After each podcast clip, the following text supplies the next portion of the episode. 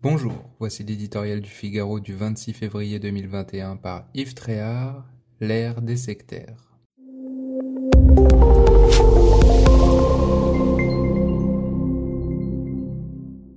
Wokisme, islamo-gauchisme, décolonialisme, que de formules obscures pour des intentions qui le sont beaucoup moins.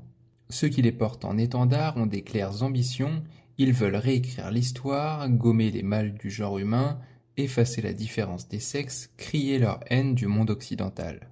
Ils entendent réveiller le peuple des soi-disant damnés de la société pour qu'il prenne conscience des horreurs qu'il subit depuis des siècles.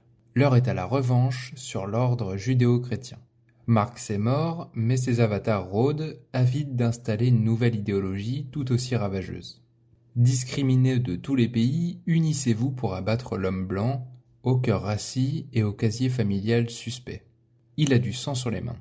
Du passé, il faut faire table rase et faire feu sur les résistants qui dénoncent les prises en otage des esprits.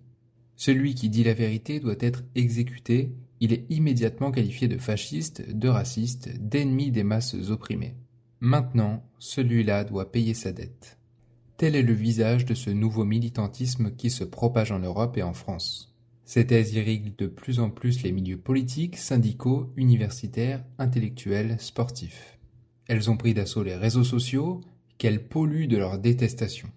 Importée des États-Unis dans le sillage du mouvement Black Lives Matter, cette vague ne recule devant aucune outrance pour s'imposer. On l'a vu à l'œuvre à Paris en novembre 2019, quand des manifestants défilant contre l'islamophobie arboraient une étoile jaune. Émettre une critique, c'est permettre à ses tenants de se poser en victime. Frédéric Vidal vient d'exprimer son inquiétude face à la montée de l'islamo-gauchisme dans les facultés. Aussitôt, les mandarins de l'enseignement supérieur ont exigé la démission de la traître.